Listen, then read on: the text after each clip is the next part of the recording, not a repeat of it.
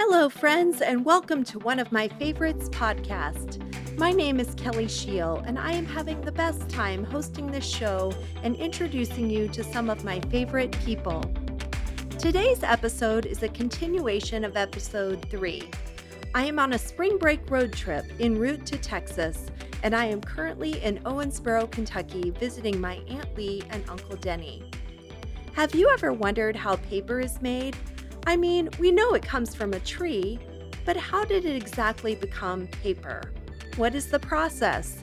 And how has that process changed with advances in technology and increased environmental concerns? Today's guest is my Uncle Denny, who spent over 40 years working in the paper industry. Listen in to our conversation as we talk about paper and some of his other passions in life. Right. I am sitting here with my Uncle Denny in Owensboro in their home, and it's just so good to be with you and Aunt Lee. It's always so fun, so much fun to visit with you guys. So thank you for letting me visit and for being a guest on my podcast. Well, it's special when anytime you come to town, so we enjoy having you yeah, it's been so fun just being together and catching up. Um, I wanted to ask you to be on my podcast because you have been such an important influence on my life, having known me all almost 50 of these years. Mm. Although I don't think you met me right away Not because right away. you and Aunt Lee were married in what year? 1976. 76. Okay, so I was three years old, mm-hmm. although I'm sure you dated before then. But so you've known me quite a while, most, most of my life, life. Yeah. and definitely um, have just been such an important voice and someone I've admired for many years. I was thinking yesterday as I was um, driving into town that you really spent your career in the paper mill or in the paper industry. Mm-hmm. And um, it's something I, I always love learning about different industries. And it occurred to me, we've known each other almost all my life, and it's not something I've ever really sat down and talked to you about. And I think it's really interesting just learning more about you know how we get the computer paper um, that we have and that we use every day. And I thought you would really be able to speak into that. So I want to talk about a lot of other things, but I thought it would be um, interesting for people to hear your journey into the paper industry and then what you did. So maybe you can start from college. Uh, you went to school at Miami University? Miami of Ohio, right. When I went there, I was thinking of majoring in chemistry.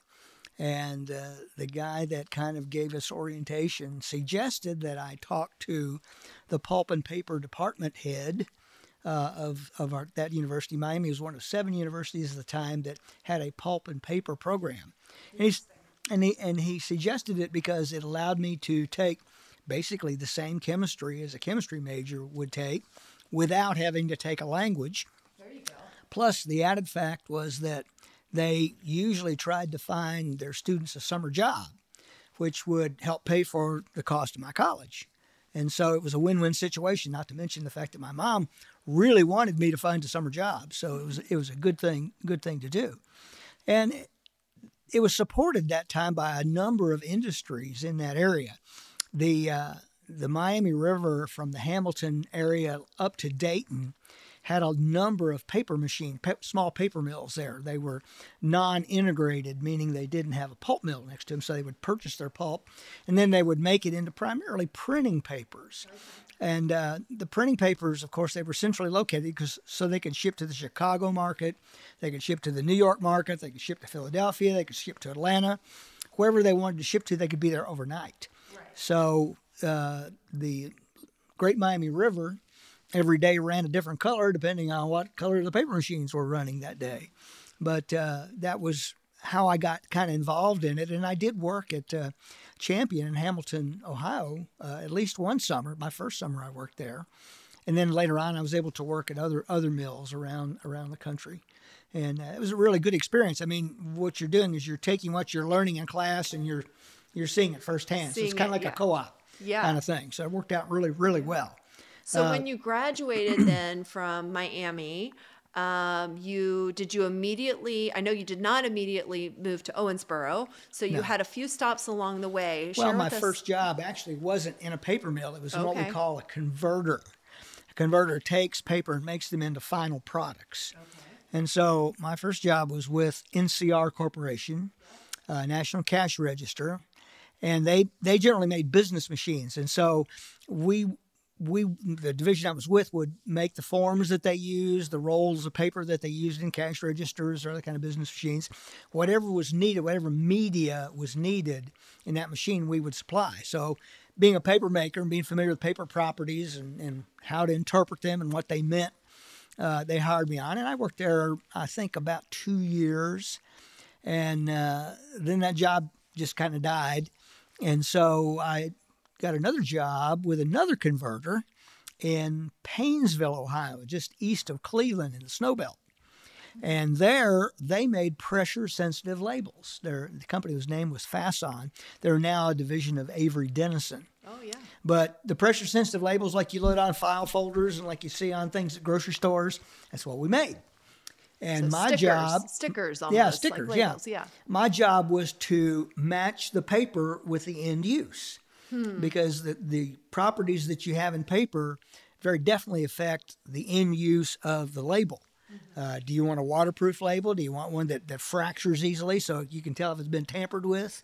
Uh, all those sorts of things. So that was my job there. I actually specified and helped develop papers that would be useful in their end products. And I stayed there about two, two and a half years, and an opportunity came for me to return to a paper mill rather than work for a converter. Converters historically don't pay quite as well as paper mills do. They don't have the profit margins to support it. So an opportunity to move to a paper mill was, was a good thing because I was getting back to what I was actually trained to do. And then also it was it was a much better paying job. Yeah. Uh, and not to mention the fact that we were returning to the promised land, Kentucky, as far as Lee is concerned. So That's right. Yeah, it was a, it was a no brainer. So we moved here in '79. I actually started work on the 15th of September 1979, and I, I worked in, in the paper industry at that one location. There was actually three mills there in Hawesville, Kentucky, for 38 years before I finally retired. That's so cool too that you got to see um, start to finish what happens with paper. And I want to go back and, and have you dive into that a little bit more, like what what what you do. But it is cool that you got to see it from you know the pulp. Um, or the wood chips, if you would, all the way to the labels that are going on to, or the print, the paper that's being shipped off to different places. So, but anyway, maybe you can talk. You said there's three mills. At Yeah, there were the- three mills there when I started. Actually, when I started, there were only two mills.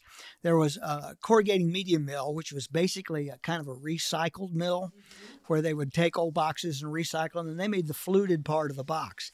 They did do a little bit of pulping, but it wasn't really truly pulping. It was kind of a softening of the wood chip, and then they would put it into the paper. It gave it a stiffness, a rigidity that would you could would be more useful in a box. Okay, the other mill was a bleached market pulp mill when I started, I was telling you about all the paper machines al- along the Miami River, the Great Miami River. Many of them, in fact, most of them, bought paper from that paper mill, from that pulp mill. Uh, that pulp mill was only a hardwood mill. Now, when you talk about paper, most papers are a mixture of hardwood and softwood. The the softwood have have long fibers, and they're very strong, but they don't print very well. So, uh, hardwood has shorter fibers, not as strong, but it prints better. And so what you do is you, you mix the two to get the, the qualities you need for the end use of the product. Sometimes you'll have more softwood, sometimes you'll have more hardwood. But it, it's the recipe, and each recipe is different depending on the paper you're trying to make. So, like, what an example of like newspaper? I, Okay, know, work- newsprint is a different animal. It's a whole different thing. Okay. Newsprint is literally ground wood. Okay? Okay. It's literally ground wood. What they do is they take a log, they hold it up against a, a large stone, and they grind it. Okay. Grind it off, and then they'll lighten it. They don't really bleach it, and then form a sheet out of it. That's why it turns yellow in the sunlight. Right. Because all of the lignin, the lignin is the three dimensional structure that gives wood its rigidity, is still there and it's very photosensitive. Mm-hmm. So when you expose newsprint to, to, to sunlight, it turns brown or turns yellow. Okay, because it hasn't been removed. So, like the hard pulp or the hard, right? Hard Hardwood, wood yeah. versus the softwood. What would be an example of the end result result with either of those? Okay.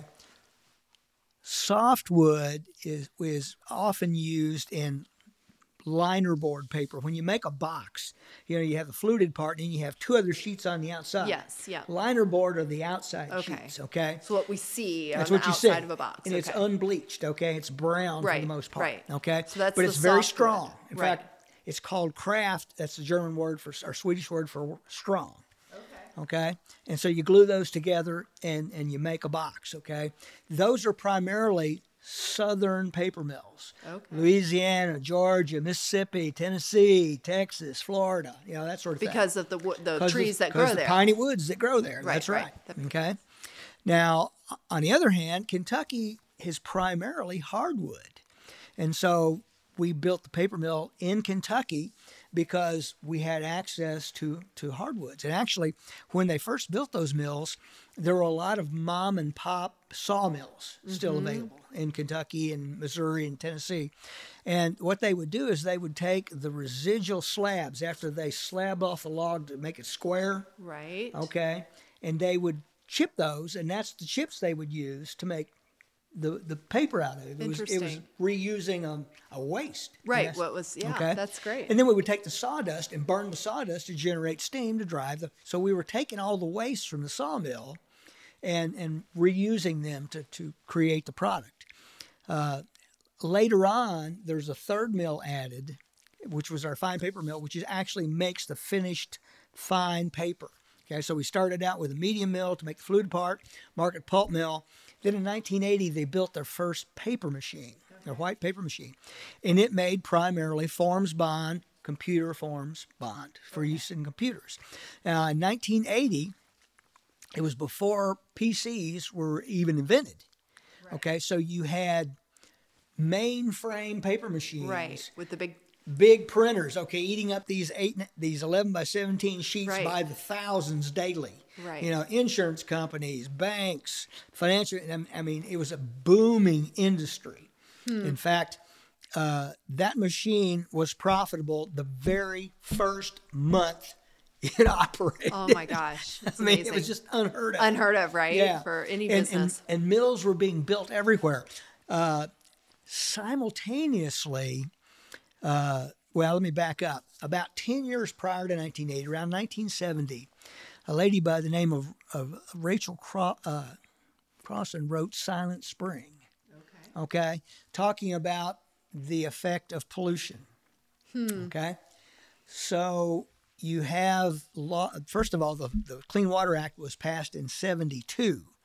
Okay, and so all the industries now had to meet certain criteria. Prior to that, as far as industry was concerned, the solution to pollution was dilution. Okay, now suddenly they have to treat it, so they're having to go back and refit their equipment. Now, what happens is those small those small mills that were along the, the Miami River that previously just dumped in the Miami River were landlocked. They had no place to do it, so they began to shut down. Right. Okay, and in as in any business uh, in any business decision, if you have to add equipment, you've got to make sure you add it enough of it, uh, a- a- enough to make a profit. I guess you might say, uh, scale. You have to scale it up. And so what's happening now, uh, beginning about 1980, mills are going from like 250 to 500 tons a day to 1,000 or 1,500 tons a day to capture that economy of scale. All right. So there's a lot of paper machines that died from 1980 to 1990. The mills that remained were big. And so we rebuilt our mill in 1996 and we rebuilt it and we went from like 600 tons a day to 2,000 tons a day. okay. And, and what we had to do, and, and this was again driven by pollution uh, legislation, because in 1990, you had something called the cluster rule. And it was just dealing with the pulp and paper industry. Mm-hmm. Pulp and paper is very, very polluting. It takes a lot of water. The, the mill I worked at used 18 million gallons of water a day, okay, to make 2,000 tons of paper. It's also very smelly, okay? And the reason it's smelling is because it uses sulfur compounds to cook the chips and make them soft, okay, to remove the lignin. And your human nose can pick up sulfur compounds in just fractions of a part per million. And so it doesn't take much. Well, the, the cluster rule was written so that pollutants weren't removed from the air and put in the water or removed from the water and put in the air. okay? They clustered the rules so that you really had to treat the pollution. So now all these paper mills are suddenly faced with having to meet very, very stringent uh, emission limits. Okay? It drove not only the pulping process, it drove the bleaching process also. Uh, historically, papers were made from brown. All paper starts out brown, okay? And you turn it white, and then you make it whatever color you want with a dye. So to get from brown to white, historically you use chlorine gas and sodium hypochlorite, which is household bleach. Okay. Well, when the cluster rules came out, you could not meet the new rules using those two elements. So they they had the entire industry change from chlorine and hypo to chlorine dioxide and oxygen. Hmm. Okay. And and so now not only are they faced with capital costs to treat water pollution, now they've got to treat uh, air pollution. And so they have to find a way to justify it. So they expand and they make these humongous mills, 2,000, 3,000 tons a day to be able to get the economy of scale that they need to justify. I mean, when they rebuilt that mill, they spent $600 million. I mean, it's just phenomenal. So what they did is they went in and they just completely revised the process. And we did this in 1996 and 97. By 1998, we were complete. But again, smaller mills who were non-integrated fell by the yeah, wayside. So you it. had this consolidation mm-hmm. going on within the empire, within the industry. I mean, and so by 1999, 2000, we have gone from like 60 paper companies in the United States to 20. Wow. okay. And, and that's what happened. And so my job actually changed from the manufacturing to the environmental part of it. Mm-hmm. And so I kind of grew up when all this was taking place and was part and parcel to it. And so my job was to make sure that we made a profit, but we also complied with the law. Uh, and it was really quite strict. I mean, when they first put in the cluster rule, they asked us to meet limits that they technically could not measure directly. Mm-hmm. They had to infer the limits by dilution. Mm-hmm. I mean, the technology didn't exist. They still gave us the limit. okay. Yeah. So we're, we're scrambling trying to figure out how to meet these limits, how we can change the process. And so it was it was a very interesting time, but also a very challenging time to try and because it's all new, and and yet you're being held by force of law. I mean, they'd come in and arrest you if you didn't do it.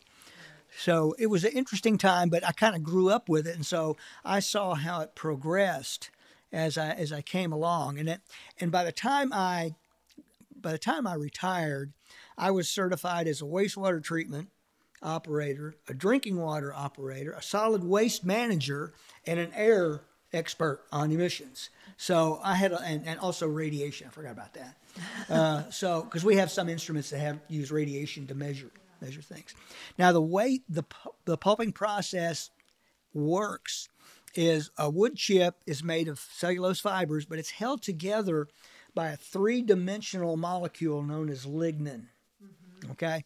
And so what you have to do is you have to go in there and dissolve the lignin. And so you use a really harsh chemical. You use sodium hydroxide. But sodium hydroxide doesn't care if it chews on lignin or it chews on cellulose. All right. It likes them both equally. But you want the cellulose, that's the fiber. So what they do is they add a sulfur compound, sodium sulfide, to kind of buffer that so that it preferentially uses the lignin rather than, than the, uh, than the uh, cellulose. Well, sodium sulfide is a sulfur compound, and it stinks. Yeah. Okay. I mean, it makes oh, you hydrogen can smell sulfide. it driving in yeah, the area. Yeah, dimethyl sure. disulfide, hydrogen sulfide, car- methyl sulfide, so forth and so on. Okay, and and you can pick them up at like five tenths of a part per million. You you can smell it. So they had to capture all those vapors. Okay, and incinerate them. And then it, it just became a domino effect. But like I said, it was it was what began the consolidation of the paper industry. And then along comes something called the personal computer. Mm-hmm. Okay? And the personal computer, of course, initially it was a great thing because everybody printed everything out. So we were making forms bond copy paper like gangbusters, just making obscene profits because, you know, we could sell everything we could make and people wanted more. But then along comes the internet. And now suddenly people are talking electronically rather than printing. Right. Okay. And the bottom fell out about 2010. Mm-hmm. The bottom fell out. And so what's happening now in the industry is those machines that were making white paper are now making brown paper liner board for boxes so they can supply boxes to Amazon. yeah, okay. that's right for all the shipping. For all the shipping, that's huh. right. So the, the, paper industry has changed, but the process is still the same. Yeah, yeah. Now the other the other thing is because of the extreme capital costs, there will probably not be another integrated paper mill built in the United States mm. because of the capital costs and the extreme environmental regulations. So most of the pulp mills being built today are being built in Southeast Asia. Interesting. Yeah, because they have plenty of trees. Yeah. And and they just ship the pulp in. Uh, there's still some in Canada. There's still some in, down in South America and Brazil, basically there probably won't be any more paper mills built. Yeah, because again the industry has shrunk from the 20 that were around in 19 2000. We're probably down to less than a dozen. I was going to say, do you feel like those will eventually go away completely? No, you'll always have to have some paper. You'll have. Some. I mean, you're going to have to have legal documents. You're going sure, to have sure. to have some. Some things just have to be printed. So you'll yes. you'll have a baseline of, uh, of material, but but now everybody records everything. You know, write right. it to your disk. You know, you've got a permanent record. You can you can write it to a, a floppy disk. I mean, not floppy disk, but a, a, jump drive or whatever you want. Take it wherever you want to. So you don't really need it as right. such. Not as much. So sure. the industry has completely changed uh, since I've been in there. But it was it was a good industry for me. I yeah, mean, I was it's able been to great make a living. your career. Yeah. Well, it's, it's super interesting just to think about, yeah, where paper starts from and that whole process, and yeah, that how the whole industry has changed. Yeah. So, thanks for sharing all of that. Um, I I know anyone listening to this is like, wow, he's he knows so much. Um, one thing that I've always been so admired about you is just you're uh, you're a great teacher, and you are a um, you've taught Sunday school at your church for my gosh, how well, many years? Forty 42. years. 42. Forty-two years. Forty-two. Yeah. Taught all sorts of ages. I know you have. In fact, when we just went to dinner, we bumped into one of your former college students mm-hmm. who was in your class. You have all, so many great relationships, and I was thinking about. Um, you know, you're a real student of the Bible um, and really have spent uh, I, I, know you and Bill have shared many conversations yeah. on the Bible and, and different interpretations and resources. If you had, um, you know, some people don't know where to start with studying the Bible. And if you had a tip for people, um, what might that be of kind of where to start? Um, get a modern translation Okay. Do you have one you suggest? Uh, well, if you if you have no familiarity at all, the New Living Translation is really excellent. Mm-hmm. Okay, it's really an excellent one to start. It reads much more like we would speak. Uh, it may not be as precisely translated as something like the New American Standard, but it reads easier. Mm-hmm. Uh, the other thing is don't start in Genesis. Okay. If you really want to know the essence of Christianity, you have absolutely no background at all, start in John, read the Gospel of John. Okay. So that you understand who Christ is and, and what he was going to do. And then read the book of Galatians. Because the book of Galatians is only six chapters. But Paul lays it out so clearly and, and, and what Christ did and what he does for you and how you meet him and when you meet him, what happens, that you can read those two books and really have a pretty good understanding of what Christianity is.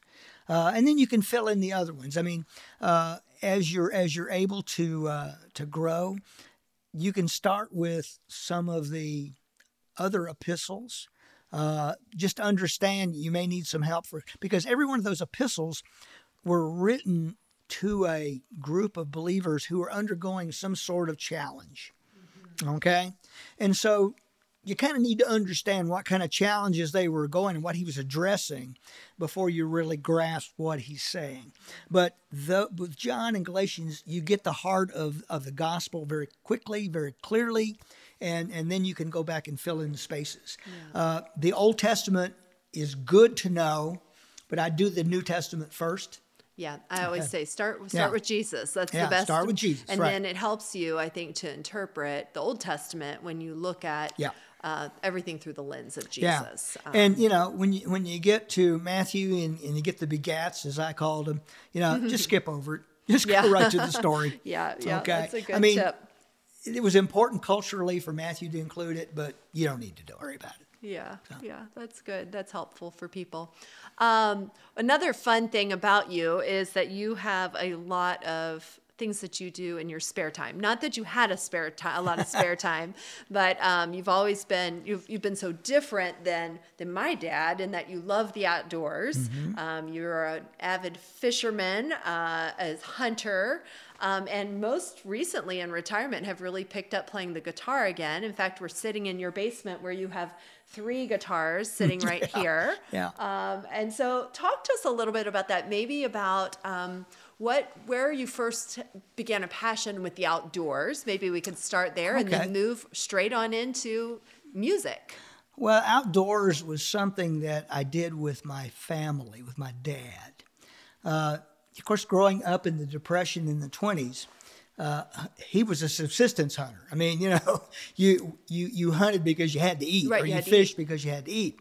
And so as I was growing up, as I got old enough to participate, it was kind of interesting because when you would bring home game or fish, you were a hero because everybody prepared a meal, you know. Yeah, it was dinner and so, time. yeah, it's a positive reinforcement kind of thing. Like, well, you know, not only is this fun, they like what you're doing, you know. That's pretty deep, pretty good deal. So, you know, and it was some, it was just a way to be with my dad and his brothers.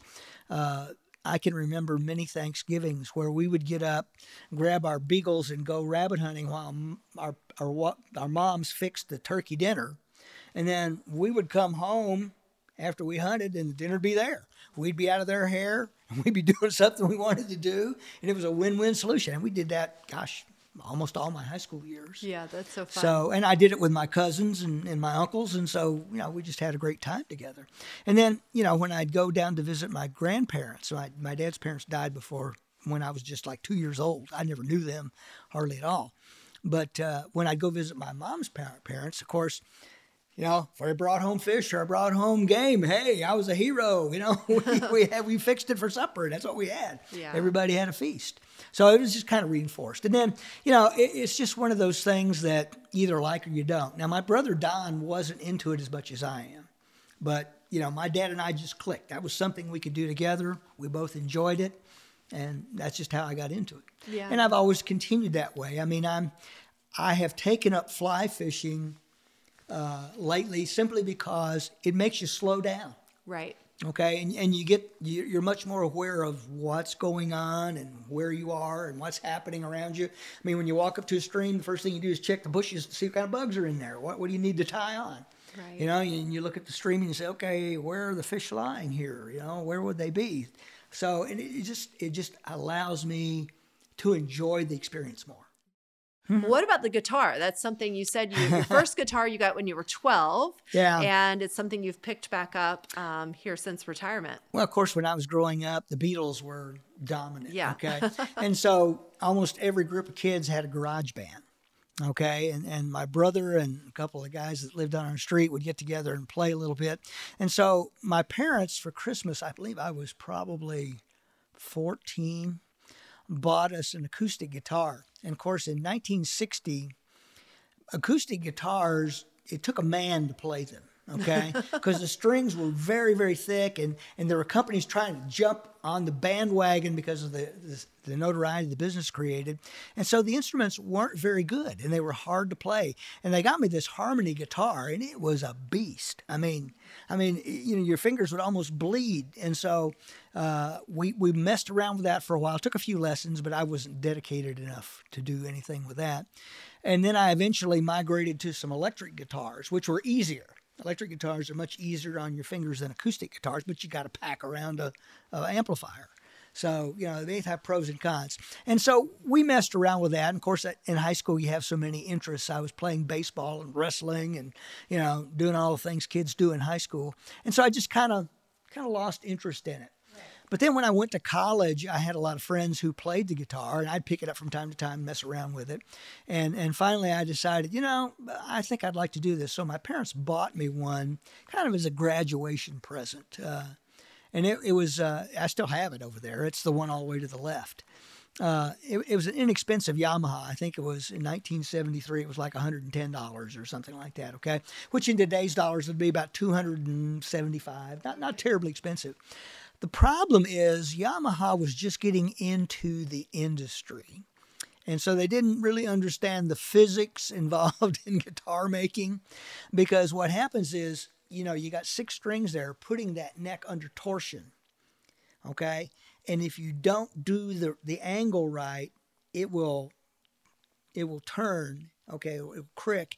And what happens is the action in the strings gets very tall you know, off the off the fretboard. And and the tall, the farther away it is from the fretboard, the more power it takes to press it down. So that's what happened there. I had to have that. I've had that done redone twice. Okay, uh-huh. and so it's it's playable now. Okay, it's not as good as a name brand guitar, you know, like a Taylor or like a Martin or Gibson or anything like that, but it's doable. Okay, the nice thing is, it's 50 years old. Okay. What happens to guitars or any wood instrument is as they age, they, what musicians refer to as open. All right. The wood dries out, it becomes very resonant. Okay. You'll have lots of sustain. You know, when you strike it, it just keeps coming. All right. And that guitar has it. Yeah. All right. Because it's old. Now, the other guitar, the Taylor guitar there, is roughly the same. I don't have expensive guitars. I mean, I got $150 tops in any of them. all right. But that one isn't as old, and it's a different style. It's a different wood. Uh, and so it, it sounds different. It's more of a, a, a treble kind of guitar, higher, whereas the Yamaha has more midtones and lows. And they all have different voices. They look, that, that's why I have them. They're all different voices. And uh, so I play them all three, just depending on the mood I'm in, you know. Yeah, is there something, do you have I see you have your music book up to Santa Claus is coming well, to town, which seems a little bit untimely. Well, the... I mean, I, I, what I do is as I practice, I'll start with some Beatle tunes and I'll just keep going as tunes come to me and I'll just play them from memory. That way I, I'm learning them, okay? But I got that book for my granddaughters. You know, I wondered to about sing, that. To sing with, but, but you, you, know, got, you got to work on that one before next. Well, Christmas. actually, that one's one of the easier ones. To, okay. That one's one of the easier ones to play, uh, and and it's it's surprising because they love it. I mean, I don't sure. have to be good. Just yeah. just do it. You know. No, that's so much fun. I can just see you sitting around with your granddaughters and your grandsons playing. You've always been masterful playing with kids, getting well, on the floor, yeah. you know, playing with them. It's always, yeah, always so much fun to my boys have loved always hanging out with you, whether it's taking a BB gun in the backyard yeah, or yeah. playing around ball or whatever's in your in your house. Well, I'm just at, a big kid. I mean, yeah, hey. yeah. Who knows a lot about paper and a lot of other things in the Bible. Well, we are about out of time. I'm looking here, um, and I want to. Um, the way I end all of my podcast is by playing a fun version, a rapid fire version of the favorite game. Okay. So I'm going to give you a topic, and you're just going to tell me what your favorite thing is is. Okay. Okay. So I start with an easy one, and that is color. Okay. Probably green. Okay. Well, I won't let Aunt Lee hear you say green instead of blue, but well, that's, that's okay. I like that. I think green, makes sense. Green makes sense, especially uh, with your love of the outdoors. Yeah, exactly. Yeah, I like that. Um, what's your favorite pastime? My absolute favorite pastime is probably fly fishing. Time mm. ceased to exist. Yeah. Yeah, when I'm doing that, it's just I'm, I'm in my element. I don't, nothing else exists. Yeah. That's a problem for Lee sometimes because sometimes I get carried away. Okay, that makes sense. Do you have a place around here you like to fly fish? Oh fish? yeah, I have all kind of places. I mean, really, people think you can only fly fish in streams. No, you can fly fish in any puddle of water that holds fish. There you go. Yeah, that's I mean, fun. it doesn't matter. That's fun. Um, your favorite book? You are an avid reader, so you and the Bible is not not the Bible. I have to eliminate that one. Yeah. huh? Gentle and lowly, uh, the heart of Christ for sinners and sufferers. It's by the way, if you want a copy, I've got an extra one. All right. It, hey, It's just. Uh, picked up a gift from Yeah, this. it's just re- it really speaks to how Christ cares for you. Uh, one of the. That's great good. quotes in there is uh, he says the Gospels are very clear that whenever Jesus encounters a, a sinner, he doesn't turn away. Instead, he runs to them, Hmm. which spoke to me. Yeah, for sure. Yeah. Um, a favorite song? Favorite song? Uh, I like the the Beatles version of "Till There Was You," and I've learned to kind of sort of play it on the guitar. It's it's quite challenging. I mean, it's it's, but it's I just like the tune. I'm gonna have to look that one Yeah, up. Yeah, it's from Music Man. Okay, I love the Music Man, Yeah. so I'll check that out. Yeah. Um, the favorite place you've visited? You've you've traveled quite a few places. Uh-huh. Well, I think my the the the time I went with Grandmommy to the Holy Land probably is my favorite. Yeah. Hard to top that. Yeah, um, well, it just colors. You know, you know, you never read the Bible the same. That's right. Uh, you know, when, when, when you talk about Galilee, you see Galilee. Yeah. When Yeah. you talk about Jerusalem, you see Jerusalem. So, yeah, that will be. Although I had a trip year before last with my brother to Yellowstone and, and the Tetons and Glacier. That was that was special too. Yeah, pretty Yeah, spectacular. that was special. Different, Yeah, different. just the two of us. Oh, that well, that makes it even better when you have someone, yeah, to make a spectacular place really more special with your brother. Yeah. So that's cool. Um, this is an easier one. Your favorite place to eat? My favorite place to eat. Um, Owensboro is known for barbecue. Okay. And if you just want a meal where you can just absolutely pig out, I mean, and, and, sh- and have no shame, there's a place called Moonlite Barbecue. And they'll have, oh gosh, four or five different kinds of barbecue, uh, from everything from mutton to beef brisket. Okay. But they don't stop there. They have every kind of vegetable you can imagine. I mean, they, they have anywhere from six to eight vegetables.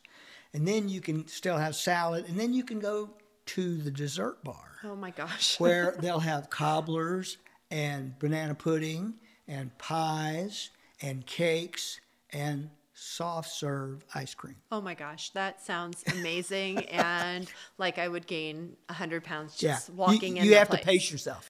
Well, and my last question for you is: Do you have a favorite dessert that Aunt Lee makes? Oh yeah, yeah, definitely.